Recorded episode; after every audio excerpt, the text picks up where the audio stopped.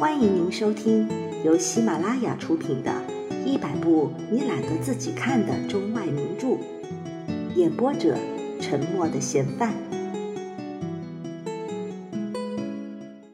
现在再来说，那马还是在那里躺着。那些帮忙救马的过路人，都是些普通的老百姓，是这城里的担葱的、卖菜的、瓦匠、车夫之流。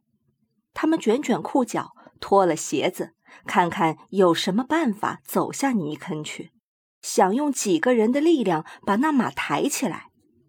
结果抬不起来了，那马的呼吸不大多了。于是人们着了慌，赶快解了马套，从车子把马解下来，以为这回那马毫无负担的就可以站起来了。不料那马还是站不起来。马的脑袋露在泥浆的外边，两个耳朵哆嗦着，眼睛闭着，鼻子往外喷着突突的气。看了这可怜的景象，附近的人们跑回家去，取了绳索，拿了脚锥，用绳子把马捆了起来，用脚锥从下边撅着。人们喊着号令，好像造房子或是架桥梁似的，把马抬出来了。马是没有死，躺在道旁。人们给马浇了一些水，还给马洗了一个脸。看热闹的也有来的，也有去的。第二天，大家都说那大水泡子又淹死了一匹马。虽然马没有死，一轰起来就说马死了。若不这样说，觉得那大泥坑也太没有什么威严了。在这大泥坑上翻车的事情不知有多少。一年除了被冬天冻住的季节之外，其余的时间，这大泥坑子像它被赋予了生命似的，它是活的。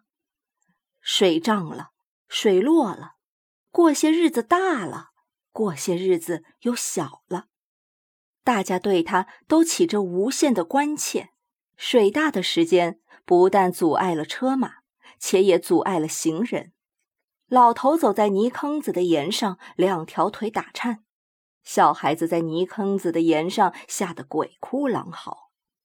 一下起雨来，这大泥坑子白亮亮的，涨得溜溜的满，涨到两边的人家的墙根上去了，把人家的墙根给淹没了。来往过路的人一走到这里，就像在人生的路上碰到了打击。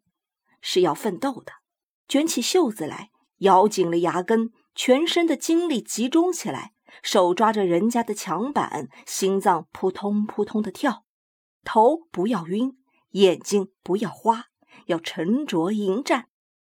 偏偏那人家的板墙造得又非常的平滑整齐，好像有意在危难的时候不帮人家忙似的，使那行路人不管怎样巧妙的伸出手来。也得不到那板墙的怜悯，东抓抓不着什么，西摸也摸不到什么，平滑的连一个扒拉结子也没有。这可不知道是什么山上长的木头，长得这样完好无缺。挣扎了五六分钟之后，总算是过去了，弄得满头流汗，满身发烧，那都不说。再说那后来的人，依法炮制。那花样也不多，也只是东抓抓西摸摸，弄了五六分钟之后又过去了。一过去了，可就精神饱满，哈哈大笑着，回头向那后来的人，向那正在艰苦阶段上奋斗着的人说：“这算什么？一辈子不走几回险路，那都不算英雄。可也不然，也不一定都是精神饱满的。”而大半是被吓得脸色发白，有的虽然已经过去了多时，还是不能够很快的抬起腿来走路，因为那腿还在打颤。这一类胆小的人，虽然是险路已经过去了，但是心里边无由的升起一种感伤的情绪，心里颤抖抖的，好像被这大泥坑子所感动了似的。总要回过头来望一望，打量一会儿，似乎有些话说。终于也没说什么，还是走了。有一天下大雨的时候，一个小孩子掉下去，让一个卖豆腐的救了上来。救上来一看，那孩子是农业学校校长的儿子，于是议论纷纷了。有的说是因为农业学堂设在庙里边，冲了龙王爷了，龙王爷要降大雨淹死这孩子。有的说不然，完全不是这样，都是因为这孩子的父亲的关系。他父亲在讲堂上指手画脚的讲，讲给学生们说，说这天下雨不是在天的龙王爷下的雨。他说没有龙王爷，你看。这不把龙王爷活活的气死？他这口气能不出吗？所以就抓了他的儿子来实行因果报应了。有的说，那学堂里的学生也太不像样了。有的爬上了老龙王的头顶，给老龙王去戴了一个草帽。这是什么年头？一个毛孩子就敢惹这么大的祸？老龙王怎么会不报应呢？看着吧。这还不能算了事你想，老龙王爷并不是白人啊！你若惹了他，他可能饶了你吗？那不像对付一个拉车的、卖菜的，随便的踢他们一脚就让他们去。那是老龙王爷呀，龙王爷还是惹得的吗？有的说，那学堂的学生都太不像样了。他说他亲眼看见过。学生们拿了蚕放在大殿上老龙王的手上，你想老龙王哪能够受得了？有的说，现在的学堂太不好了，有孩子是千万上不得学堂的，一上了学堂就天地人鬼神不分了。有的说，他要到学堂把他的儿子领回来，不让他念书了。有的说，孩子在学堂里念书是越念越坏，比方吓掉了魂。他娘给他叫魂的时候，你听他说什么？他说这叫迷信。你说再念下去，那还了得吗？说来说去，越说越远了。过了几天，大泥坑子又落下去了，泥坑两岸的行人通行无阻。再过些日子不下雨，泥坑子就又有点像要干了。这时候，又有车马开始在上面走，又有车子翻在上面，又有马倒在泥中打滚，又是绳索、棍棒之类的开始往外抬马，被抬出去的赶着车子走了，后来的陷进去再抬。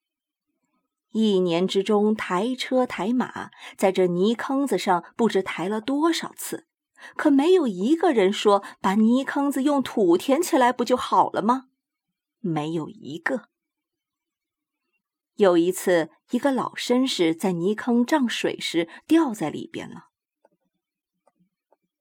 一爬出来，他就说：“这街道太窄了。”去了这水泡子，连走路的地方都没有了。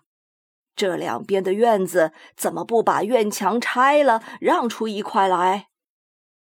他正说着，板墙里边就是那院中的老太太搭了话。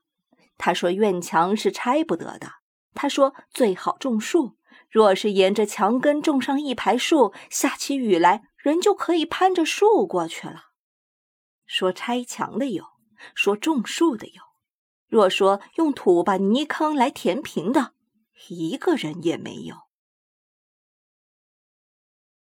这泥坑子里边淹死过小猪，用泥浆闷死过狗，闷死过猫，鸡和鸭也常常死在这泥坑里边。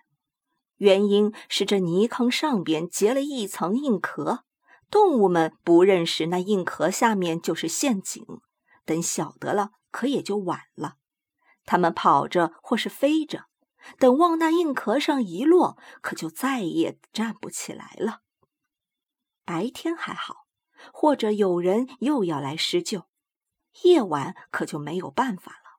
他们自己挣扎，挣扎到没有那力量的时候，就自然的沉下去了。其实也或者越挣扎越沉下去的快，有时至死也还沉不下去的事也有，或是那泥浆的密度过高的时候就有这样的事。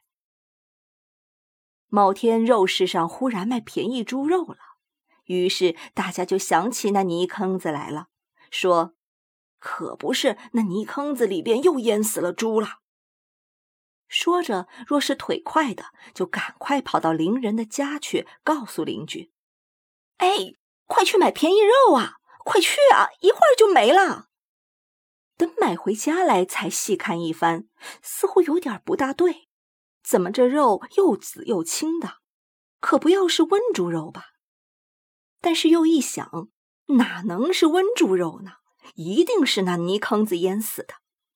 于是煎、炒、蒸、煮，家家吃起便宜猪肉来。虽然吃起来了，但就总觉得不大香，怕还是温猪肉。可是又一想，这温猪肉怎么可以吃的？那么还是泥坑子淹死的吧。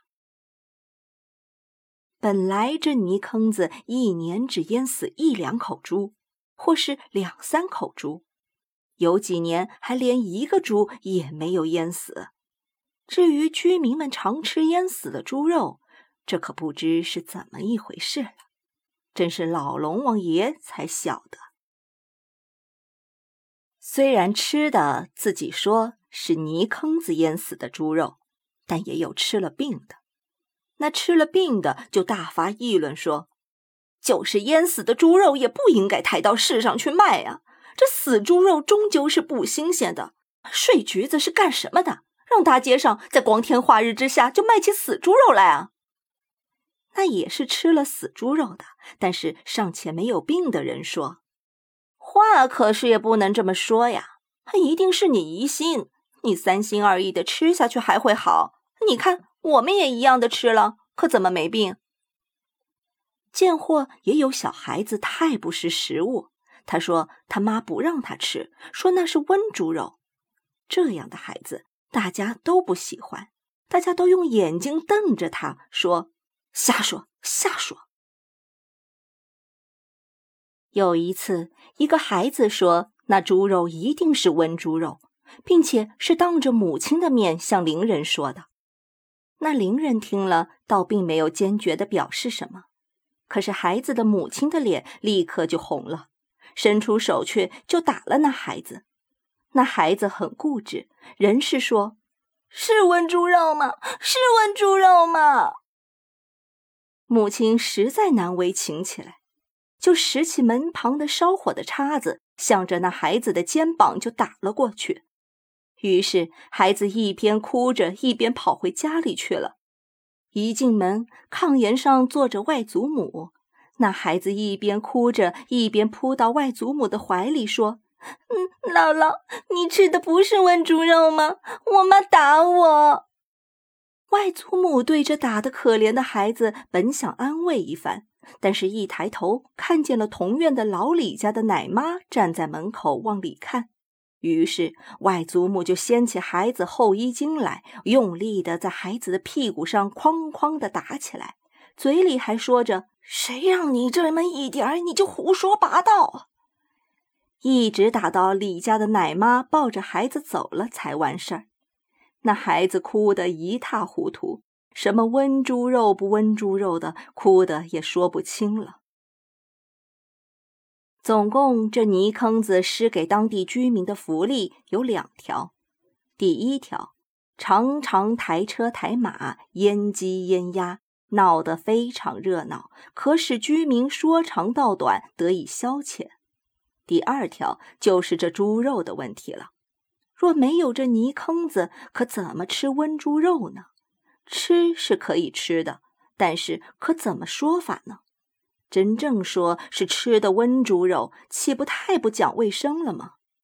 有这泥坑子，可就好办了，可以使温猪变成阉猪，居民们买起肉来。第一经济，第二也不算什么不卫生。